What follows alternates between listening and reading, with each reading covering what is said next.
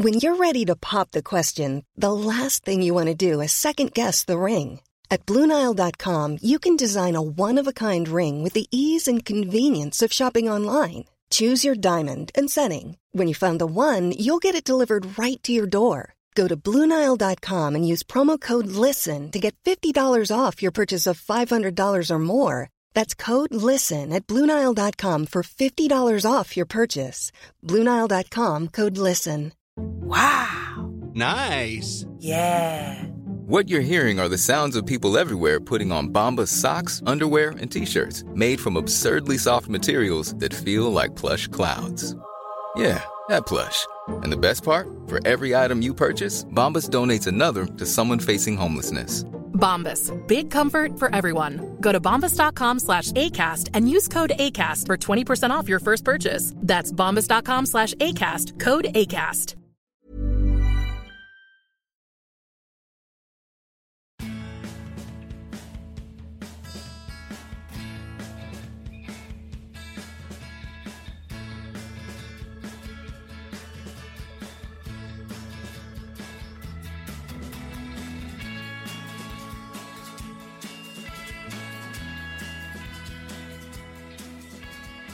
Välkommen till Klacken.nu mina damer och herrar och jag är riktigt glad att presentera en ny person inom Klacken-ramen, nämligen Sladjan. Goddagens! God dag Kevin, hur står det till? Det går bra tack, det går bra. Sitter här i min lilla lya och snackar med dig så jag har inget att klaga på. Nej, okej, okay, okej. Okay. Det låter bra, det låter bra. Du då? Nej, jag sitter på, på jobbet eh, nere i Serbien, Beograd här. Eh, och ja, jag ska skypa lite med dig och spela in en podcast. Klacken ska bli kul att vara med. Jag fick ju lite tuffa uppgifter av dig att förbereda då igår med, i form av eh, en all time 11 och den låg man ju tänka på lite i natt om man skulle gjort annorlunda då och sådär. det är en ganska tuff uppgift. ja, jag tänkte så lite godingar. Det är ju sommartider och då, då, är det roligt att greppa tillbaka till det som har varit. Absolut, absolut. Samtidigt så kan man ju inte bara ta spelare från eh, som är i min ungdom och, och, och när jag växte upp och älskade fotboll. Så jag tänkte att man får blanda lite sådana lite nyare fräscha namn så att eh, ja, de som är lite yngre också kan relatera till vissa spelare. Mm. Mm. Jag, jag har fått, eh, jag har en lite sneak peek och det som jag sett har jag tyckt om. Så det, det ska bli roligt att gå in på det. Yes sir.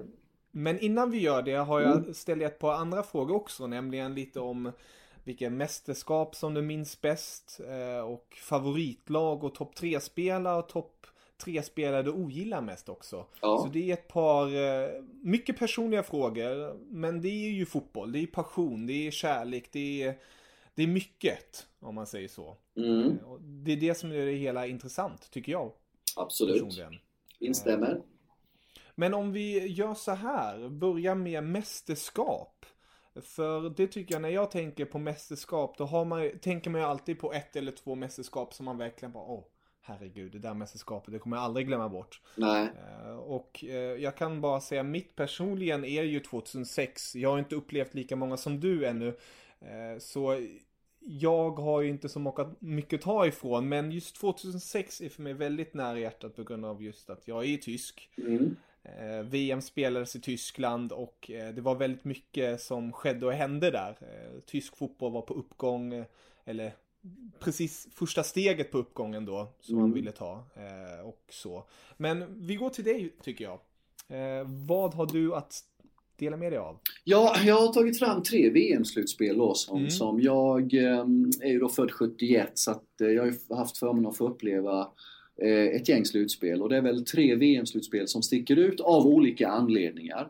2006 är ett av dem, det är mer på personlig nivå. 94 självklart eh, med den största svenska framgången man fått uppleva i sin livstid när vi tog brons i USA 94 och lagkaptenen Jonas Tern är ju från Värnamo precis som jag. Eh, och hans mamma var lärare åt mig i låg och mellanstadiet. Så där har man rätt mycket band och sådär. Joakim Björklund spelade jag mycket mot eh, när jag var ung i Värnamo. Han var ju Växjö Öster där och då, så att det fanns mycket Patrik Andersson har blivit, som spelar i Bayern München har blivit personlig vän med efteråt genom åren. Så det är ett VM som, som står jättehögt i kurs. Mm. Och, och sen är det då 1986 då, då, då var jag 15. Eh, när Argentina vann med Maradona i spetsen, när man sett att han vann VM ensam. De tre sticker verkligen ut. Men det var jättesvårt att välja 82, ett jättehäftigt VM också för mig. Mycket minnen och upplevelser. Mitt allra första fotbolls-TV-minne är från 1978 i Argentina när Sverige mötte Brasilien. Jag kommer ihåg när Thomas Sjöberg från Malmö FF kvitterade brassarnas ledning. Vi hade de här snygga blåa Adidas-dräkterna med gula revär och vita byxor med blå revär och gula strumpor för mig. Jättesnygga dräkter. Men eh, 86 och 94 och 2006 är de tre som sticker ut av, av olika eh, anledningar. Då. Eh, och det är väldigt mycket Maradona när det kommer till 86. Eh, eh, det var ju även Danmark spelade fantastiskt fin fotboll. Eh, det var ju då Argentina-Tyskland i finalen till slut där då där Argentina tog ledningen med 2-0 genom mål av eh, Bodo Chaga tror jag. Nej, det var kanske till och med eh, José Luis Brown, mittbacken, som nickade in ett inlägg där och sen gjorde väl Valdano 1-0 om jag inte mm. missminner mig. Och Bodo Chag, sen gick ju tyskarna upp till 2-2 med var ju Karl-Heinz Rummenigge-generationen. Det här är inga dåliga spelare liksom. Och sen så avgjorde Bodo Chagga då på pass från, eh, från Maradona. Fantastisk eh, VM-final på Azteca-stadion i Mexiko. Vet du vad det VMet egentligen skulle spelats? Nej. Det skulle faktiskt spelats i Colombia. Colombia blev till, tilldelade det VMet. Bland annat hade ju då Pablo Escobar eh, narkotikakungen eh, bidragit ganska mycket ekonomiskt. Men sen då så valde Fifa att flytta på det för Escobar gick in och strulade till det lite grann då. Så att eh, Mexiko var egentligen reservort, eller reservland då istället för Colombia. Så att det är lite intressant också i sammanhanget. Ja, det finns ju, ja, det är alltid intressant med lite eh, små historier som man, som man inte tänker på. Nej precis och, och vi minns ju naturligtvis kvartsfinalen då, en klassiker mellan England och Argentina då med, med Guds hand delvis då mm. Maradonas mål och sen Maradonas helt fantastiska solomål som inte ser så ofta nu för tiden. Och hade det här hänt idag så hade han fått 62 frisparkar på vägen från mittsittning till målet. Med tanke på Butcher och Peter Reed och de här på honom och Terry Fenwick och allt vad de hette. Men eh, så VM 86, eh, fantastiskt mästerskap. Och det är också viktigt att förklara till exempel för dig och folk som kanske föddes slutet på 80-talet, början på 90-talet och senare att på den här tiden i världen, det var innan internet och globaliseringen, man fick ha två utländska spelare per lag i, i toppklubbarna, fanns knappt en utlänning i engelska ligan överhuvudtaget. Man kunde inte se på internationell toppfotboll på samma sätt som man gör idag, där du kan följa varenda liga om du betalar för det. Så mm. när jag växte upp är det inte alls som för, er, för de som är unga idag med Messi, att man kan se honom två gånger i veckan under Champions League och Primera Division-säsong. Utan då var ju VM och EM, EM chansen för oss att få se de här spelarna man läste om och så vidare. Så att därför också att man har väldigt mycket starkare minnen av dessa turneringar. Det är som att det etsat sig fast i minnet på något sätt. Va? Just för att man inte kunde titta på så mycket grejer. Det blir verkligen något unikt. Ja, definitivt. Som sommar. Ja, och sen var det ju, hade ju Sverige, var ju Sverige jättenära att ta sig till VM 86 men missade då på slutet på grund av att Tyskland då eh, tog poäng mot Tjeckoslovakien som det hette för den tiden. Väldigt synd att vi inte tog oss dit för vi hade ett jättespännande lag eh, på den tiden. Ja, vi, hade du några favoriter i det landslaget? Ja, vi hade ju ett fantastiskt, vi hade ju Glenn Strömberg i sitt livsform i Italien. Vi hade liksom Torbjörn Nilsson som var en fantastisk anfallare. Det var lite up and coming unga killar som Jan Ekström från Göteborg som hade gjort succé. Eh, på den tiden var det liksom inte så globaliserat som jag var inne på nyss. Två, tre, två utlänningar per lag. Alltså IFK Göteborg spelade ju alltså semifinal våren 86 i Europacupen, nu Champions League. Man slog Barcelona hemma med 3-0 torska borta med, med 3-0 och sen torska på straffar till slut. Fick ett mål bortdömt som inte var offside eh, när vi tog ledningen med 1-0 i den matchen. Så egentligen kanske Blåvitt skulle spelat final i Champions League Europacupen eh, våren 86. Så vad jag menar, vi hade ja, en Glenn Hysén, Peter Larsson som mittbackar. Det var en stabilitet som hade varit jättespännande att få uppleva. Men vi fick ju ett betalt åtta år senare i USA, 94 istället kan man ju säga. Verkligen. En sommar som jag tror de flesta kommer komma ihåg, även om man inte är världens största fotbollsfantast. Nej, precis. Jag minns det som igår nästan. Jag bodde i Göteborg på den här tiden och efter vi slagit ut Rumänien på, på straffar då. Ett dåvarande topplag i världen och Europa. Eh, ledd av Georgi Hadji, Popescu, mycket stabil mittback, eh, Dumitrescu, jätteduktig anfallare, Florian Raducau, duktig spelare i Italien. Eh, Eh, riktigt bra lag. Men då minns jag, gick vi ner till Avenyn där i Göteborg och det var sådana glädjescener som man aldrig hade sett i Sverige som påminde om, om södra Europa på något sätt. Jag kommer ihåg liksom eh, folk gick runt och gjorde Kenneth, eller sprang runt och gjorde Kenneth Anderssons målgest. Eh, upp för hela Avenyn och ner för hela Avenyn. För att inte tala om när 94-hjältarna kom hem. Då åkte de först till Stockholm, sen åkte ju de här som hade anknytning till Göteborg, vilket var ganska många, eh, vidare till Göteborg och körde någon slags spårvagnsparad där någon gammal spårvagn på Avenyn. Kommer ihåg en kompis till mig från, från Värnamo då liksom hoppade upp på den här spårvagnen och tog tag i Ravellis hand och skrek jag älskar dig, jag älskar dig, din jävla idiot ungefär. Så det var, det var fantastiska, fantastiska scener. Jag måste säga att jag blev lite ledsen igår när jag läste en krönika i Aftonbladet av en eh, ung sportjournalist som, som dissade VM 94 och mm. nostalgin kring den framgången och, och han var inte ens född då liksom och dissade Rumänien och Bulgarien som skitlag och jämför dem med U21-hjältarna. För det första så är U21 en juniorturnering, inga seniorspelare. Eh, den jämförelsen är totalt irrelevant. Eh, om man ska vara helt krass. Va? Eh, att dissa Bulgarien på den här tiden som hade spelare som Stoichkov i Barcelona.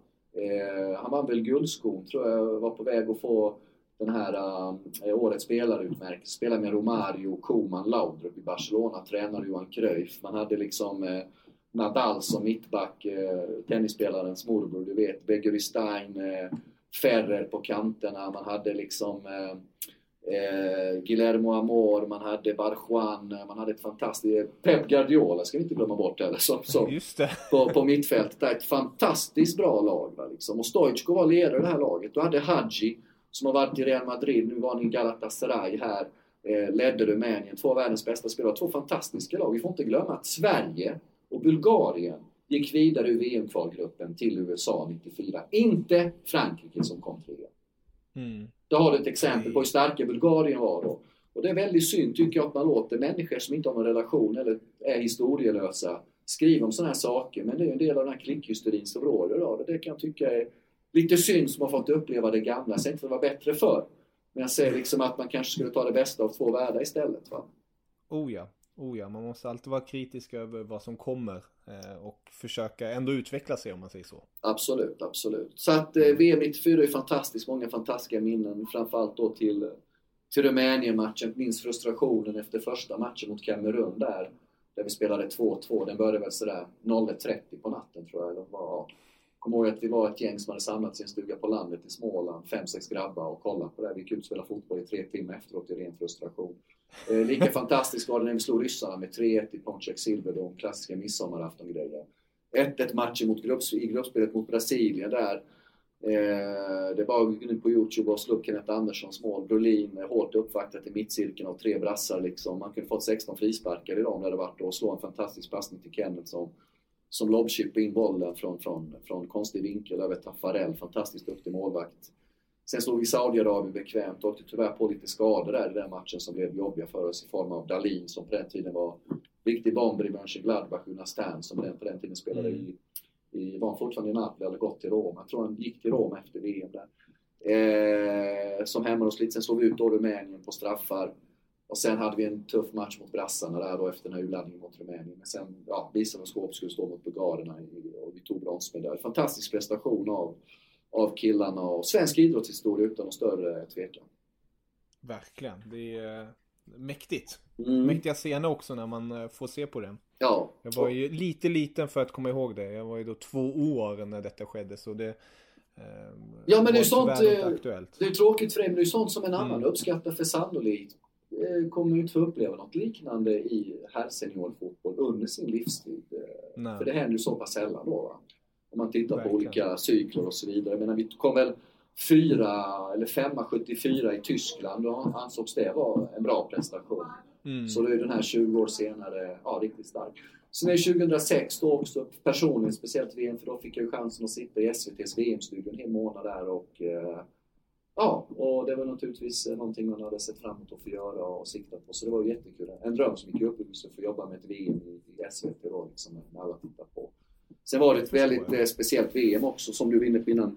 Tyskland nu när Klinsmann med sin lite mer popfotboll. Eh, ni gjorde en fantastisk premiärmatch. Var det mot Costa Rica? Något sånt konstigt land ni vann med 4-2. Lams ja, underbara mål där. Lams mål. Eh, när smyg, precis, smyg in från kanten. Tyvärr så var det lite tunt för Sverige där då. Vi hade ju höga förväntningar men jag tycker många underpresterade i form av Zlatan och även Henke Larsson och Och det är väl min kritik mot Lagerbäck som förbundskapten, eh, att han aldrig, liksom, jag tycker aldrig fick utväxling på det här fantastiska anfallsparet.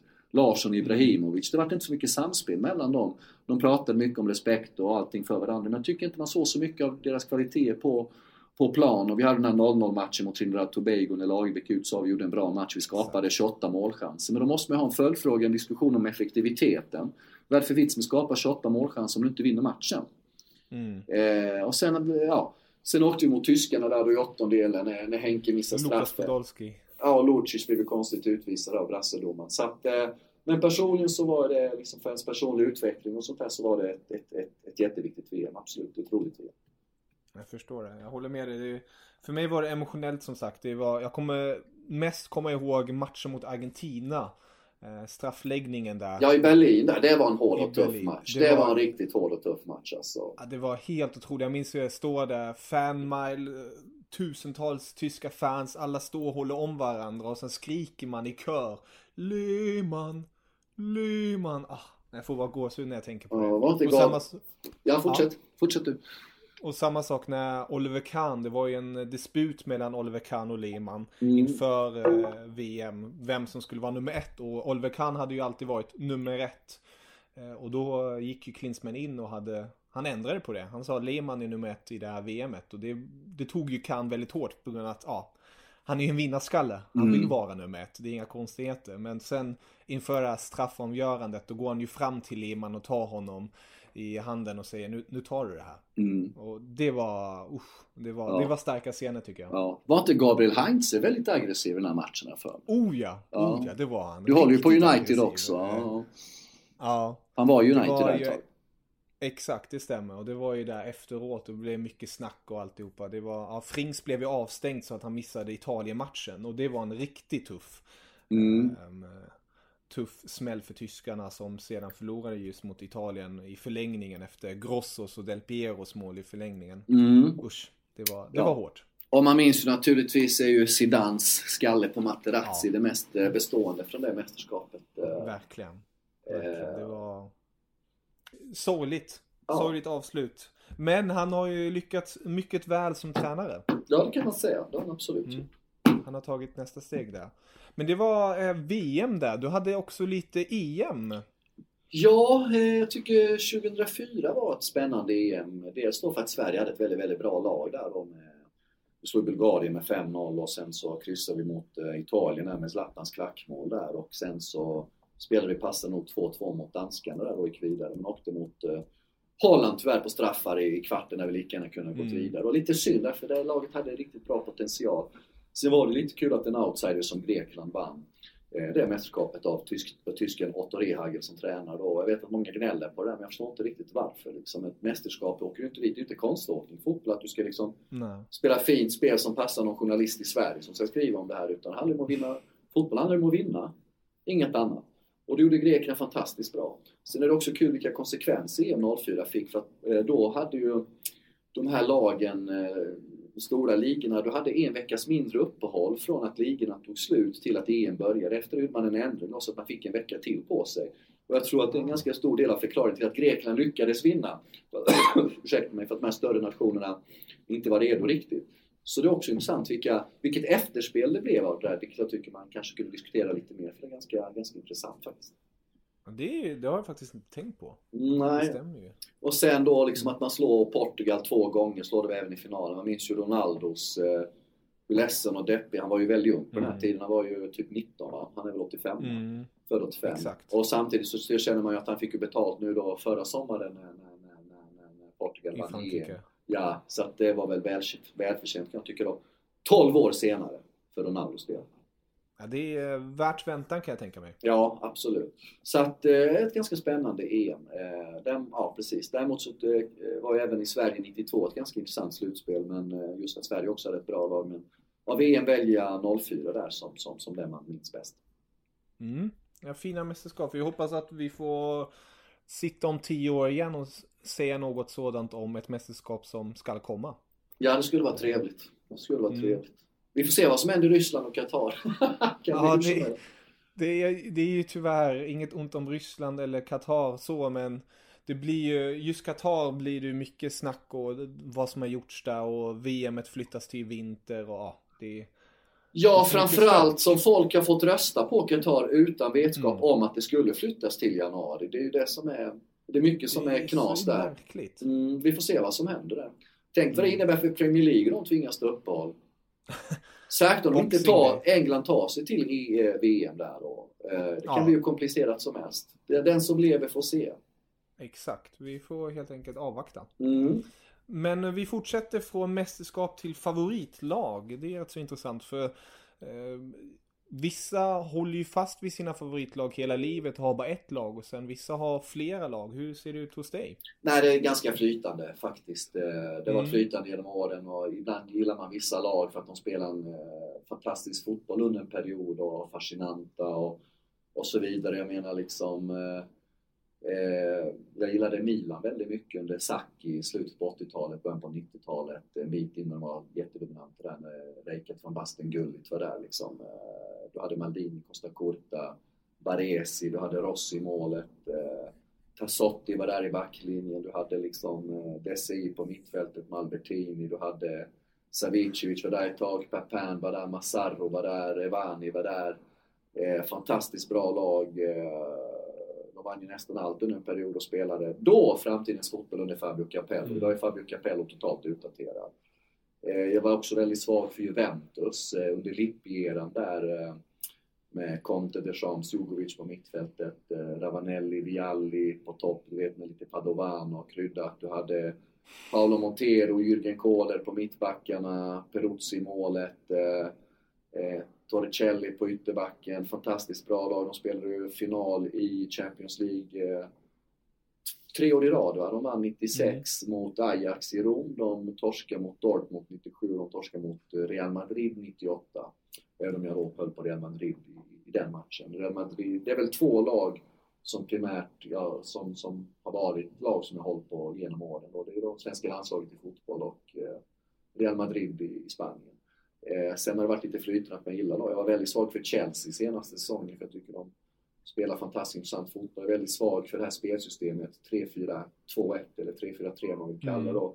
Så länge de här mittbackarna som i Chelseas fall Aspelekueta hela tiden följer med upp och ger understöd till mittfältet. Eh, så att eh, det har varit så att man liksom, det är som förälskelse. Man blir förälskad i en tjej ibland liksom, och lite kär i henne ett tag och så kan det vara med vissa fotbollslag också. Sen går det mm. över. Ja, det, det, mm. det blir så ibland. Det, bara det, gör min, det gör mindre ont när en fotbollskärlek går över än en riktig kärlek. det stämmer, det stämmer. Det, det blir eh, lite mm. mildare förhållanden. Ja, så är det. det blir det. Ja. Och sen har vi lite toppspelare också. Ja, den var ju rätt svår måste jag säga. Den var ju, den var ju, du, den var ju inte alls rätt. Din... Ja, det blev topp 5 där. Ja, det får du eh, och det är, inte, det, är inte, det är ju då mina favoritspelare. Det är inte då att jag kanske tycker att de fem är de bästa eh, någonsin eh, i, i, i hela världen. Då, liksom. eh, men eh, ska du dra och presentera namnen så kommer jag med motivering. Du kanske ska börja med mm. fem och så går vi baklänges. Det tycker jag låter mm. bra. Nummer fem, Zlatan Ibrahimovic. Ja, precis. Zlatan Ibrahimovic eh, är ju med där då av eh, flera anledningar att han är en fantastisk fotbollsspelare. Dels så har vi aldrig haft en svensk spelare på den nivån då, lite klichéaktigt, men som har spelat i så många toppklubbar som han har gjort. Som har gjort så många mål i toppligor i Europa år efter år efter år. Och naturligtvis det faktum då att han är rekordhållare i antal mål i svenska landslaget. Och ingen som kunde tro att han skulle slå det rekordet eh, från 20, 30 eller 40-talet eller vad det nu var. Så det är ganska fantastiskt att han har gjort en sån otrolig karriär då, dels i landslaget men framförallt i klubb. Jag kan väl känna ibland att man hade nästan förväntat sig lite mer utväxling. Framförallt då när vi var som bäst då, när vi hade Henke och Ljungberg och mycket mer, mycket mer stabilitet där kring 03, 04, 05, 06, 07 där någonstans. Va? Eh, sen har ju Zlatan betytt mycket för Sverige också som symbol och så vidare och visat att man kan gå hela vägen om du vill och du kanske inte har de bästa förutsättningarna. Så att där tycker jag det finns en viktig symbolik också. Eh, men fotbollsmässigt sett så kvalar han in det. Sen är det ju Ja, det är en fantastisk spelare liksom med sin fysik, med sin storlek och den teknik han har, den split vision han har. Eh, så, så är det ju en spelare som är fantastiskt rolig att titta på. Onekligen. Väldigt, väldigt rolig att titta på. Så Zlatan är välförtjänt på plats nummer fem tycker jag. Ja, det, det förstår jag. Nummer fyra, Fernando Redondo. Om jag Ja, det jag är ju oerhört eh, svag för den typen av mittfältstyp som Redondo representerar. Den här lite eh, defensiva bollvinnaren, tuff hård men som kan även gå framåt. Jag vet inte om du minns det här eh, showen han hade på Old Trafford för ett gäng år sedan när han snurrade upp folk på vänsterkanten och spelade snett inåt bakåt så gör Real Madrid mål på Old Trafford där. Det kan ni youtuba Ah. annars. Men sen är det ju Ja. spelare som som också är människa, eh, det är i och för sig alla fotbollsspelare, men i den meningen att, att, att, att, att, att eh, han gick ju till Milan sen va, från Real Madrid, men blev skadad ganska tätt inpå då sin ankomst. Och då var borta hela första säsongen i Milan och valde inte ta ut sin lön där då gentemot, för att visa gentemot fansen och ja men du vet. Och det är ju en jävligt snygg handling. Men just om du tittar på enskilda spelartyper inom fotbollsvärlden så är det just den spelartypen jag är mest svag för. Det är den här defensive, kraftfulla men ändå sofistikerade mittfältaren med jävla split vision som kan gå framåt om det behövs också. Väldigt, väldigt, väldigt svag för den typen av fotbollsspelare. Det förstår jag. Det förstår jag. Det. Och sen då en annan sak med Redondo, jävla integritet. Du vet Passarella tog ju inte ut honom till något mästerskap för att han vägrade klippa håret. För Passarella hade fått för sig då, eh, som var med och vann VM 78 som mittback, att man skulle vara kortklippt om man representerade Argentina. Vilket Redondo vägrade infinna sig. Det var inte det att han hade någonting emot att vara kortklippt. Utan han vägrade liksom, tyckte det var tramsigt att en tränare att komma med sådana order då. då. Så en jävla Ja. integritet på honom också. Fantastisk kille. Det är en spelare man skulle vilja... Det är en sån, hade han haft en föreläsning om livet så är det, hade man gärna gått och lyssnat på den alltså. Vad som Det var bakom hans beslut, det här med Milan och Passarella och... Nej, så att det är en spelare jag har den största, största respekt. Och person. Och person. Mm. Härligt. Nummer tre, Jonny Ekström.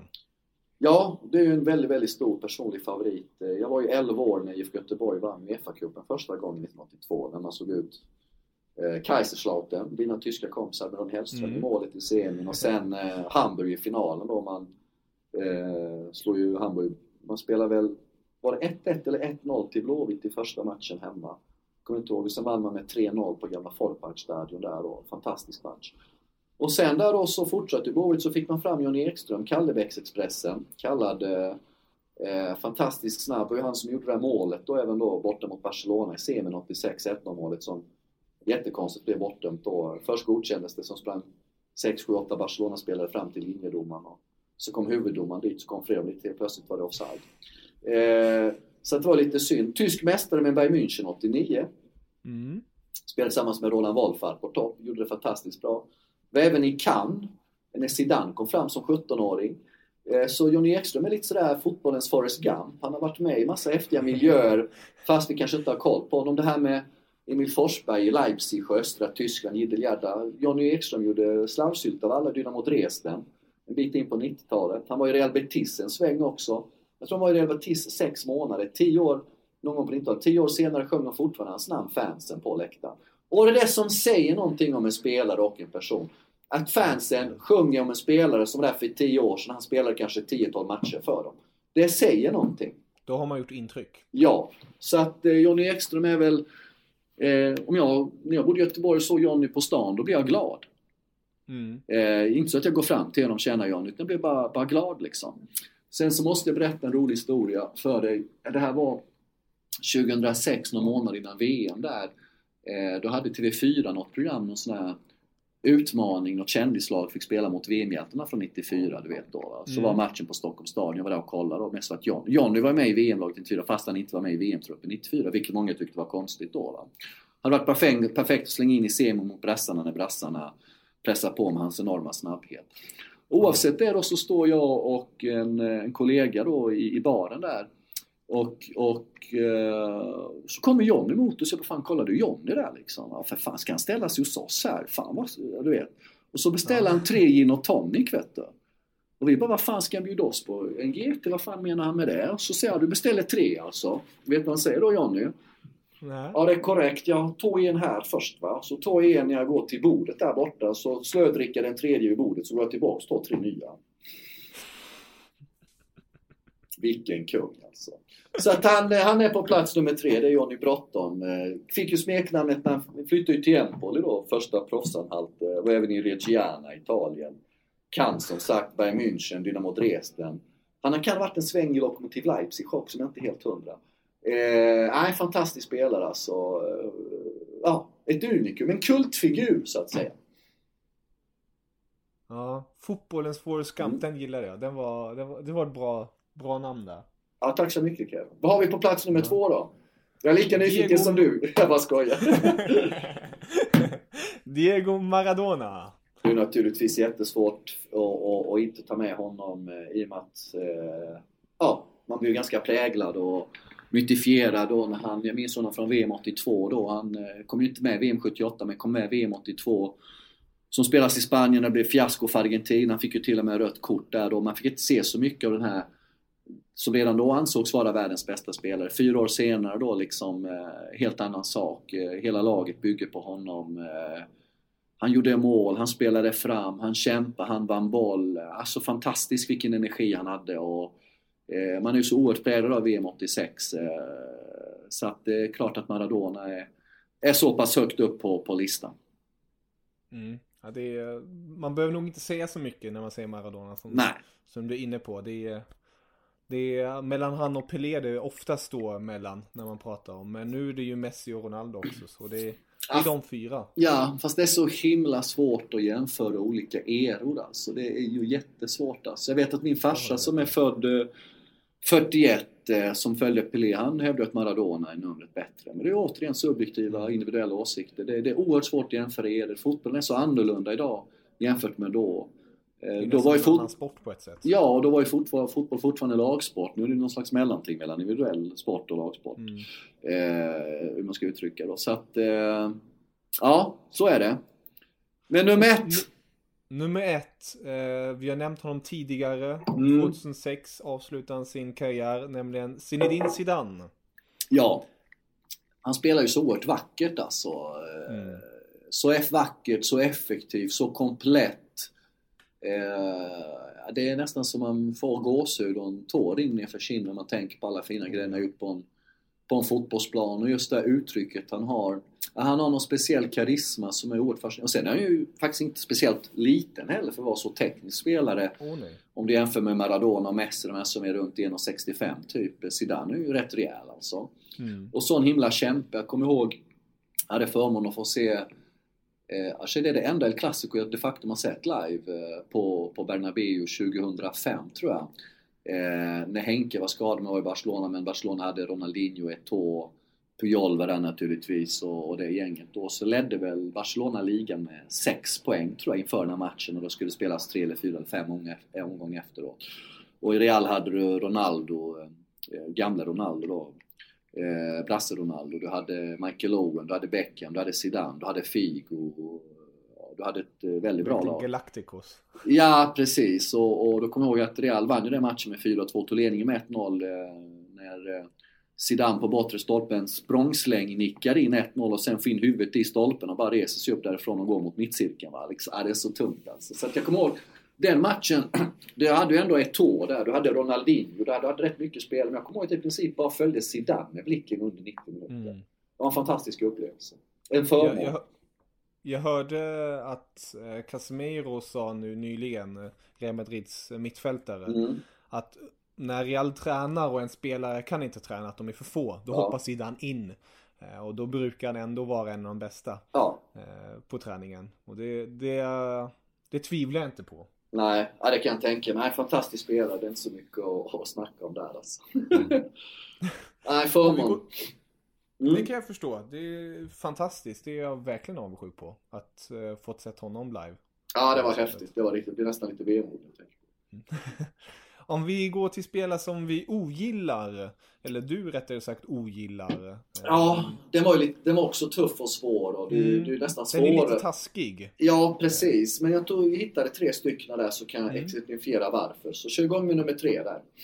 Nummer tre, David Batty. Ja, man, kanske, man kan ju googla, eller gå in på Youtube och googla Batty vs. Le Saux. De spelade då i Blackburn. Eh, mm. På 90-talet, Blackburn vann ju ligan i mitten 90-talet, så hade de en eh, Champions League-match på bortaplan i gruppspelet eh, mot CSKA Moskva, kan det ha varit, eller något av Moskvalagen. Och då började de slåss internt, vet du, så, vet du. Och Bappi var en sån där, jag har ingenting emot eh, fotbollsspelare som skaver hälar och är bara intimidators och destruktiva. Men de måste kunna slå en passning också, måste kunna, kunna ta ner bollen på bröstet och åtminstone kasta ett inkast rätt. Men Bappi hade bara fula, gnetande negativ i sig. En eh, jävligt osympatisk spelare. Som jag vet inte fan om man ens gillar om man spelar i ens eget lag. Annars brukar man kunna acceptera de flesta av den här typen, men här är det till och med tveksamt. Så att eh, man har ganska svårt för spelare som attackerar sina medspelare på, på under match eh, när man spelar i samma lag. Den är ju lite, lite tung Man känner ful. inte sig så säker då. Nej, nej. Så Bertil är ju plats nummer tre. Plats nummer tre. Plats Mm. nummer två, Thomas Andersson. Jag gammal mittback i Örebro på 90-talet. Jag bodde ju i Göteborg hela 90-talet och var ju, ja, var väl Blåvitt-supporter på den tiden och följde ju Blåvitt. Så jag kunde gå på Blå, Blåvitts matcher, Gais matcher, ÖIS matcher också. ÖIS spelade jättefin fotboll i slutet på 90-talet under Erik Hamrén faktiskt. Väldigt trevlig fotboll. Det var mycket roligt att gå och se ÖIS på den tiden än Blåvitt, fast att Blåvitt var regelbundet i Champions League. Men Thomas Andersson var en sån här som gjorde så mycket fula tricks vet du, som du har förmånen att se när du ser någonting live på plats. Som, som Mm. gamla, gamla Ullevi, liten intim arena. När inte domarna ser på, knytnävar i ryggen, knytnävar i mellangärdet, knytnävar i sidan. Så bara fula, fula tricks. Men en sån spelare mittback man skulle älska att ha i sitt lag, till skillnad från Bertil. Mm. Men hata att ha dem i, i motståndarlaget. Så att det var en riktig, riktig fuling, Thomas Andersson. Ja. Mm. Och sen nummer ett, honom blev jag förvånad över eh, att du hade. Mm. Nämligen Dennis Bergkamp. Ja, varför blev du förvånad över det då? Alltså vanligtvis när man pratar om Dennis Bergkamp då brukar det, det ju brukar flest vara Arsenal-fans som yttrar sig om honom och då brukar det ju svara den här underbara talangen som han hade och touchen och skottet och man brukar prata tillbaka om de här fantastiska målen han gjorde i Arsenal-tröjan. Mm. Så det brukar mest vara det positiva men um, som sagt det brukar ju mycket vara subjektiva åsikter från Arsenal-fans. I det här fallet handlar det om en incident i VM 98, Jugoslavien mot Holland. Det är en åttondelsfinal. Eh, det står 0-0, tror Nej, 1-0 står det kanske till. Det står ett, antingen 1-0 eller 1-1. Om Jugoslavien får straff, Mijatovic tar 8 meter sats, lägger ett stenhårt skott i ribbjäveln. Holland får en kontring. Så blir det en duell på kanten där då Mihailovic ramlar och Bergkamp hoppar upp med båda skorna och liksom hoppar upp på Mihailovics bröstkorg. Och Jugoslavien får inte ens frispark. Det är det fulaste påhopp jag någonsin har sett på en fotbollsplan. Och att man kom undan med det. Så när folk snackar om Bergkamp, naturligtvis, fantastisk fotbollsspelare. Du spelar inte i holländska landslaget om du är dålig. Du spelar inte i Arsenal en massa år om du är dålig. Det är inte det jag pratar om. Utan det är den fula grejen han gör där som är brutal. Jag tror jag kanske googlar den idag, lägger upp den på Youtube om, om, om, eller på, på Twitter någonting i anslutning till, till, till podden då, i och med att vi ändå pratar om det. så att du själv kan se. Jag vet inte om man får upp en träff på det om man slår Bergkamp versus Mihailovic eller Bergkamp Holland. Så jag, det är nog den enskilda händelse på en fotbollsplan som någonsin som gjort mig mest upprörd i stunden. Det är den händelsen. Därav att han är på nummer ett. Men att han är en fantastisk fotbollsspelare, det råder inget som helst tvivel om. Sen är det lite mesigt det här med att han var flygrädd och inte kunde flyga med vissa, till, vissa av Arsenals bortamatch för att det var långt bort. Skulle Jewelry isn't a gift you give just once. It's a way to remind your loved one of a beautiful moment every time they see it. Blue Nile can help you find the gift that says how you feel and says it beautifully with expert guidance and a wide assortment of jewelry of the highest quality at the best price. Go to BlueNile.com and experience the convenience of shopping Blue Nile, the original online jeweler since 1999. That's BlueNile.com to find the perfect jewelry gift for any occasion. BlueNile.com. Many of us have those stubborn pounds that seem impossible to lose, no matter how good we eat or how hard we work out. My solution is PlushCare. PlushCare is a leading telehealth provider with doctors who are there for you day and night to partner with you in your weight loss journey. They can prescribe FDA-approved weight loss medications like Wagovi and Zepbound for those who qualify. Plus, they accept most insurance plans. To get started, visit plushcare.com slash weight loss. That's plushcare.com slash weight loss. Mom deserves the best, and there's no better place to shop for Mother's Day than Whole Foods Market. They're your destination for unbeatable savings, from premium gifts to show-stopping flowers and irresistible desserts. Start by saving 33% with Prime on all body care and candles. Then get a 15-stem bunch of tulips for just $9.99 each with Prime. Round out Mom's menu with festive rosé, irresistible berry chantilly cake, and more special treats. Come celebrate Mother's Day at Whole Foods Market. Första bussen och sånt där. Det tycker jag skaver lite också faktiskt. Förstår. Men nu går vi till nästa uppgift som du hade. Nämligen ta ut din all time 11. Men, eh, ja, nej, men det var en utmaning. Men jag känner mig ändå ganska nöjd eh, med 11 där. Eh, kanske, det är jätteknepigt. Man ska ta ut ett bra lag och så noterar man då att flera av ens här favoritspelare i listan inte ens är aktuella riktigt för att det inte passar. Alltså det är jättehäftigt. Men det var en riktigt, riktigt kul uppgift och som sagt då körde vi då 3-4 eh, 2-1-varianten, Conte Chelsea-inspirerat där då med eh, tre renodlade mittbackar och framför väldigt stabil målvakt. Två väldigt stabila mittfältare, eh, centralmittfältare. Eh, tvåvägs, men kanske mer primära i det defensiva. Två fantastiska kantspringare som vi kommer återkomma till som kan täcka varsin kant. Kanske de två bästa genom tiderna faktiskt eh, på respektive kant. Och sen då ganska intressant eh, Ja, jag tog väl bort... Ja, men vi går igenom Kevin. Vi börjar du med målvakten så tar vi det motiverar varför. Ja, eh, då börjar jag bakifrån då. Målvakt. Eh, och det är en målvakt som jag tror de flesta känner igen. Nämligen Gigi Buffon. Ja, det är ju, var väl kanske det enklaste valet i ärlighetens namn i den här eh, all time 11. Fanns det någon annan som florerade? Jag, jag är ju som, som är tysk tänker ju direkt på många tyska målvakter. Finns det någon sån favorit som eh, konkurrerade med Buffon lite? Ja, Schumacher. Eh, Tony mm. Schumacher, Harald Schumacher på 80-talet. Men eh, sen så var det så länge sedan och det inte var kul med honom på det viset. Eh, men det var en fantastisk målvakt jag själv tyckte mycket om. Som var min idol också när jag var liten, var ju målvakten jag spelade. Eh, eh, Schumacher och i viss mån Dino Soff vann ju VM som 40-åring för Italien 82. Men Buffon är en spelare då som fick debutera i Parma 93-94. Var han född 75 eller 76? Han debuterade som 18-åring.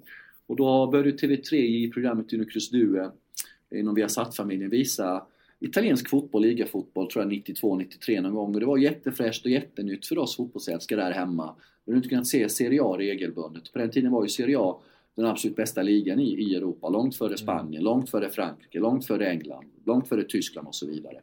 Så det var jättekul och då fick man uppleva då Buffons debut där i Parma. Dessutom har ju hans idol, Kameruns målvakt från VM 82, Thomas Nkono, som jag länge vill ha på bänken.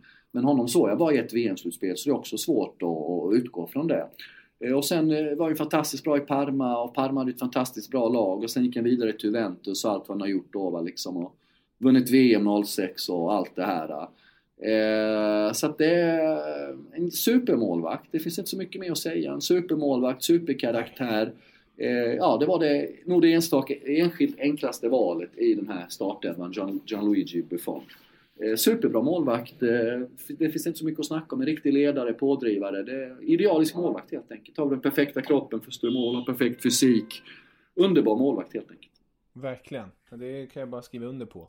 Mitt, äh, mittfältet tänkte jag säga. Eh, försvaret först och främst. Äh, Vidic Ja, vi kör ju då trebackslinje. Då Exakt. Vidic är en av de här tre mittbackarna. Oerhört markerings... menar, har, man kommit, har man spelat ordinarie mittback i Manchester United under Sir Alex i princip 8-9 säsonger så är man ju ingen dålig back. Va? Du kommer mm. kanske också ihåg att han var lite ifrågasatt när han kom från, var det Lokomotiv. Moskva eller Spartak Moskva 2000, vintern, januari 2006 va? Mm.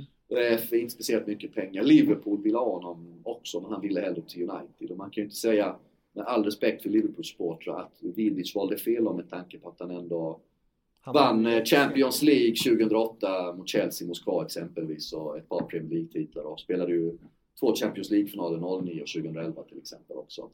Men oerhört följsam och du som håller på United vet ju då att mm. han var väldigt skicklig defensiv men kunde även följa med upp och skapa anfall emellanåt och oh ja. till och med slå ass. Jag kommer ihåg någon match eh, eh när han brukade, när man spelade, var kryss hemma på Trafford, han brukade smyga med upp i anfallet och skapa grejer. När Vidic var som bäst eh, och alla de här spelarna som är med i all time har vi tagit ut utifrån när de var som i bäst slag i sin karriär. Mm. Så oerhört flexibel och perfekt att ha där lite ute till, till höger i den här trebackslinjen, eh, Vidic han är ju verkligen en spelare också som ger allt för sitt lag. Och det finns ju ett så här klipp på, det finns många klipp, men det är så här, han ligger i straffområdet och motståndaren ska skjuta bollen och han man ser hans fokus i ögonen och han bara slänger huvudet framför bollen. Bara så att den ska täckas. Alltså Exakt. Det är magiskt. Hade han varit svensk, född i Sverige, varit svensk hade han kanske blivit en av NHLs bästa backar, vem vet?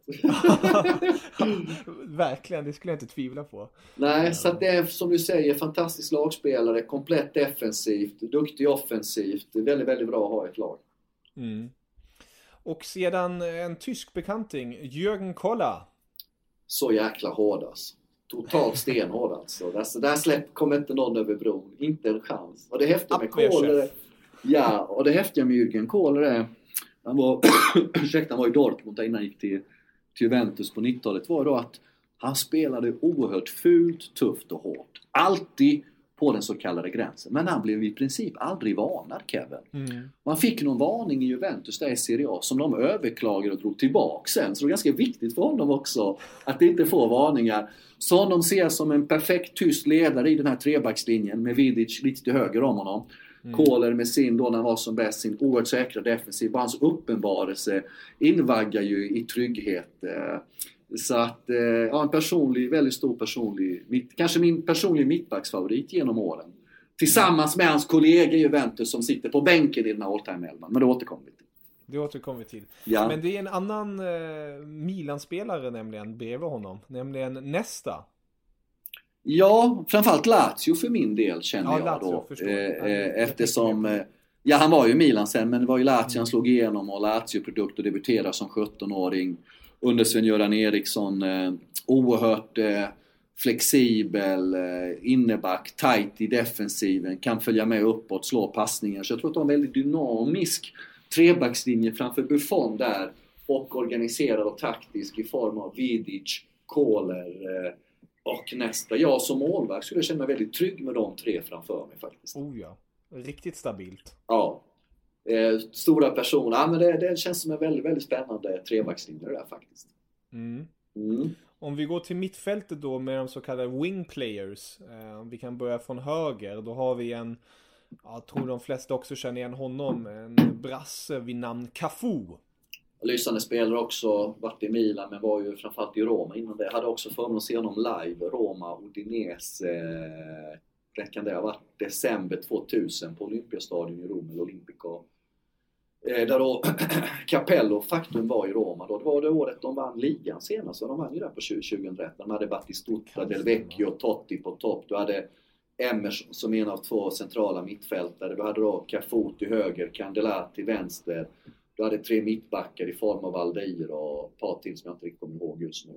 Men där var det då att Cafu hade ju ensam högerkanten och ägde den totalt då. Va? Så oerhört flexibel spelare. Menar, han är ju världsmästare Eh, blev han världsmästare en gång bara va? 02 va? Ja, 02. Eh, och eh, nej, det, när man tänker på en wingback till höger så är det namnet som dyker upp först.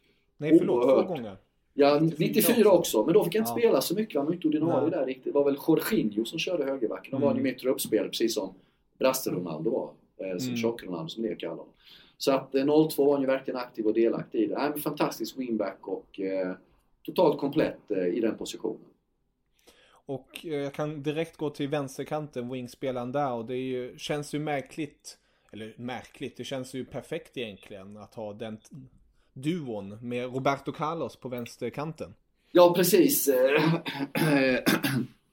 fantastisk spelare och det är ju inte bara de här frisparkerna han gjorde men han ägde verkligen vänsterkanten. Oerhört uthållig, mycket bra stamina tekniken har som brassan, kunde slå inlägg, han kunde skära inåt i banan också. Oerhört taktiskt begåvad spelare. Gjorde sig ofta spelbar. Så det känns ju oerhört dynamiskt att ha Cafu och Roberto Carlos, Carlos som, som wingbacks då med de här tre bakom centralt. Verkligen, de stod ju för den moderna fotbollen då. Som de flesta ytterbackarna gör nu. Ja. offensiva drevet. Eh, och sen har vi en eh, personlig favorit som du nämnt tidigare. Eh, som du presenterade väldigt fint. Nämligen Fernando Redondo. Som bildar eh, ett innerlås tillsammans med en kollega som vi kommer snart in på. Ja, ville ha då två lite mer defensivt utpräglade innermittfältare då i och med att vi har de här wingbacksen och vi har kreativa spelare framför oss som, som kan hjälpa trebackslinjen. Samt så kan ju både Vidic gå fram lite och understödja de här två mittfältarna. Men Redondo, eh, en sån personlig favorit så att han är definitivt med där då. Eh, och kanske att han är en av de två innermittfältarna som skulle få lite mer det offensiva ansvaret då. För den andra är ju då apropå Arsenal då, en ganska Mm. rejäl Arsenal-ikon i form av Patrick Vieira. Jag förstår, förstår än idag inte varför man sålde honom till Juventus. Men Vieira, en riktig fältherre. Ja, som, som jag var inne på innan, älskar den typen av mittfältare. Riktig fältherre, dominant. Oerhört stark i närkampsspelet, i tacklingsspelet, i det fysiska. Riktig ledare, vinnarskalle. Det, det är sådana spelare man måste ha ett lag. Man vill ha spelare i sitt lag som är beredda att gå över lik för att vinna. Va?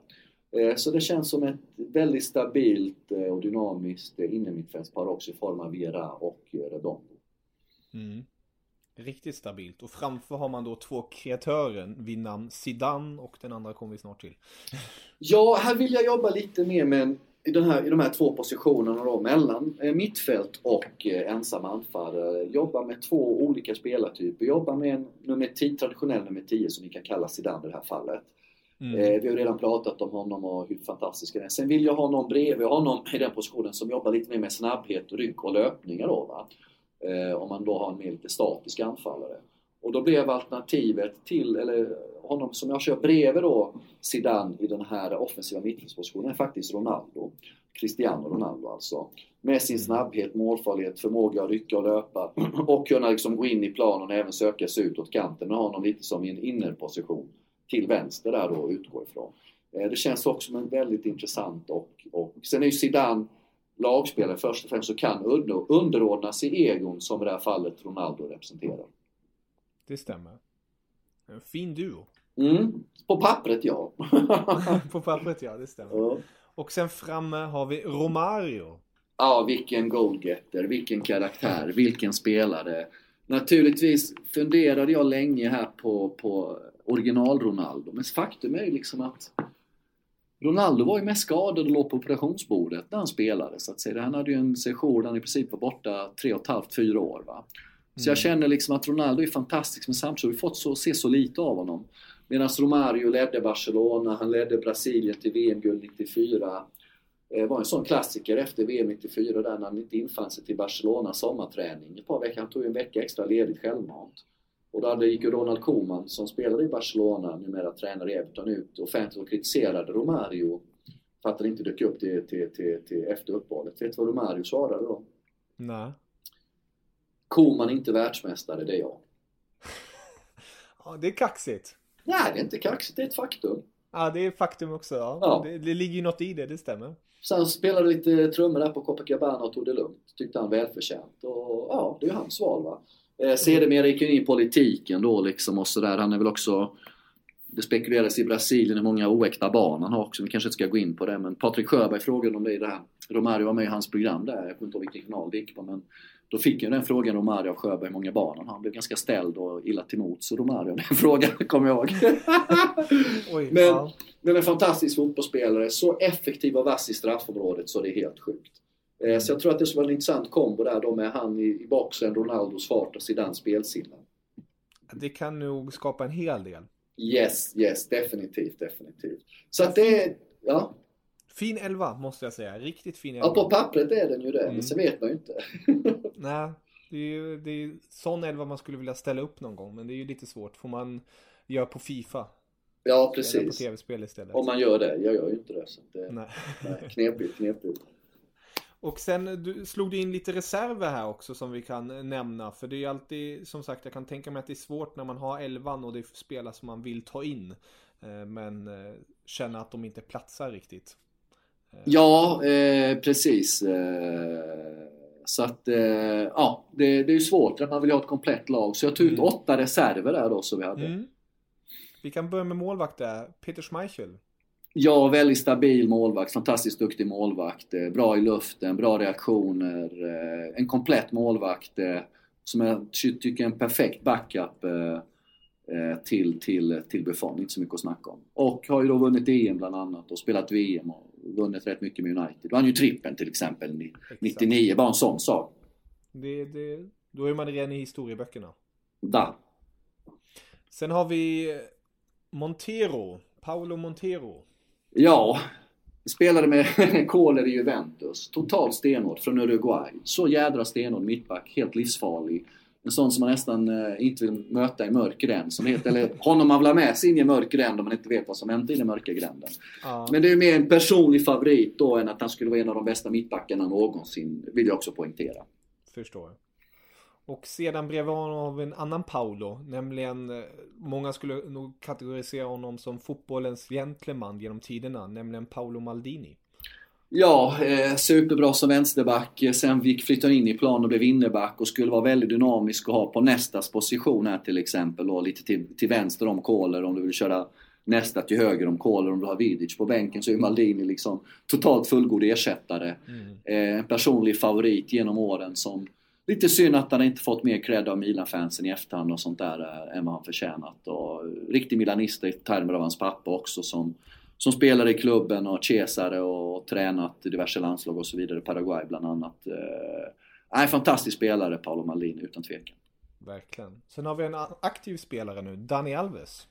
Ja, som backup till, till, till, eh, till Cafu där ute då. Jag menar, Dani Alves var fantastisk när han kom till Sevilla och gjorde det väldigt, väldigt bra den här säsongen. Sen fortsatte det i Barcelona, vi har sett vad han gjort i Juventus i år. En perfekt wingback till höger och kul att ha med någon som är aktiv idag också, viktigt att poängtera.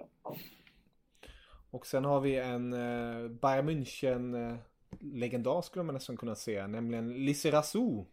Ja, och det, jag tog ut då två wingback-reserver här, eh, en på varje kant.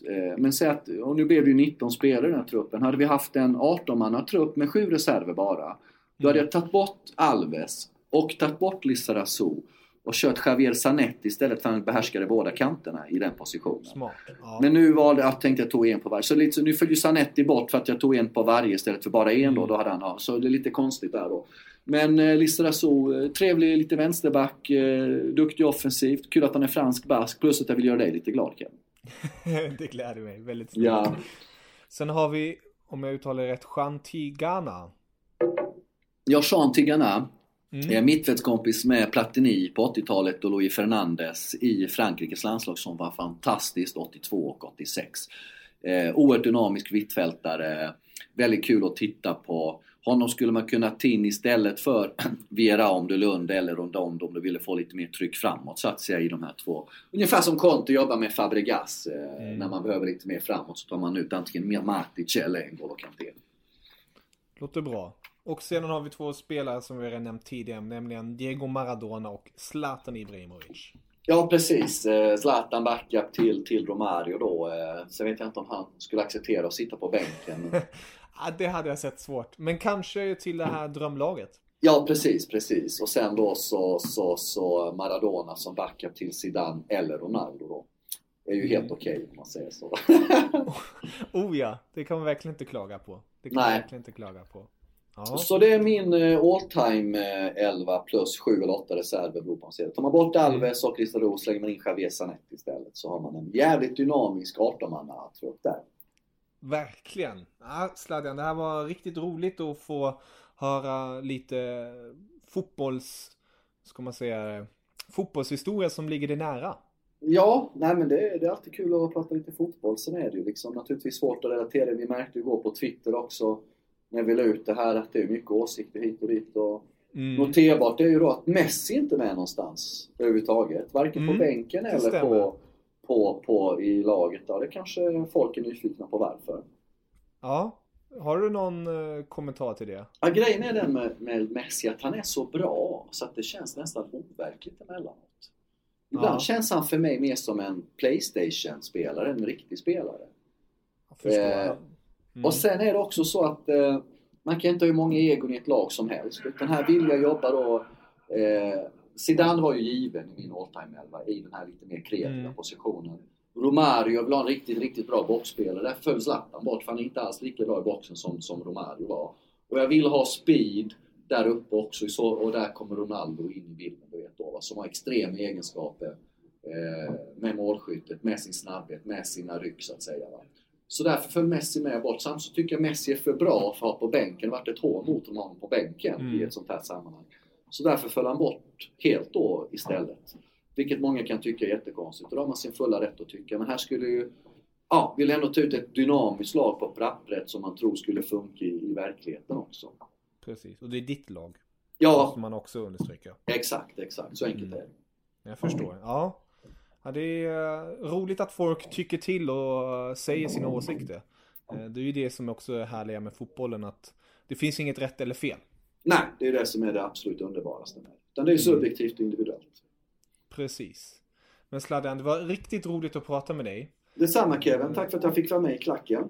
Det var riktigt roligt och, och kanske kan prata i framtiden igen när ligafotbollen är igång igen. Vi kan ju se hur det ser ut då. Du är alltid välkommen, du vet. Det är inget konstigt.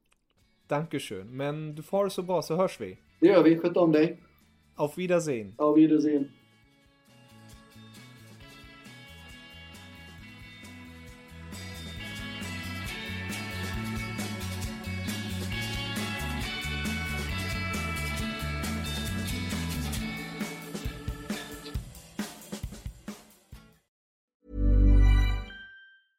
Mom deserves the best, and there's no better place to shop for Mother's Day than Whole Foods Market. They're your destination for unbeatable savings, from premium gifts to show-stopping flowers and irresistible desserts. Start by saving 33% with Prime on all body care and candles. Then get a 15-stem bunch of tulips for just $9.99 each with Prime. Round out Mom's menu with festive rosé, irresistible berry chantilly cake, and more special treats. Come celebrate Mother's Day at Whole Foods Market. The secret to visibly firmer, summer ready skin is here. Osea's number one best selling Andaria Algae Body Oil. Clinically proven to instantly improve skin elasticity and transform dull, dry skin to silky, soft, and unbelievably glowing. Rich yet never greasy, Andaria Algae Body Oil is formulated with sustainably sourced seaweed to help replenish the skin's moisture barrier and seven nourishing active botanical oils for results you can see and feel all over. The best part? Its signature scent. A blend of freshly squeezed grapefruit, cypress, and mango mandarin transports you to sun kissed summer days. This all natural scent is unforgettable. Everything Osea makes is clean, vegan, cruelty free, and climate neutral certified, so you never have to choose between your values and your best skin. Get healthy, glowing skin for summer with clean vegan skincare from Osea. Get 10% off your first order site wide with code GLOW at OseaMalibu.com. That's OSEAMalibu.com code GLOW.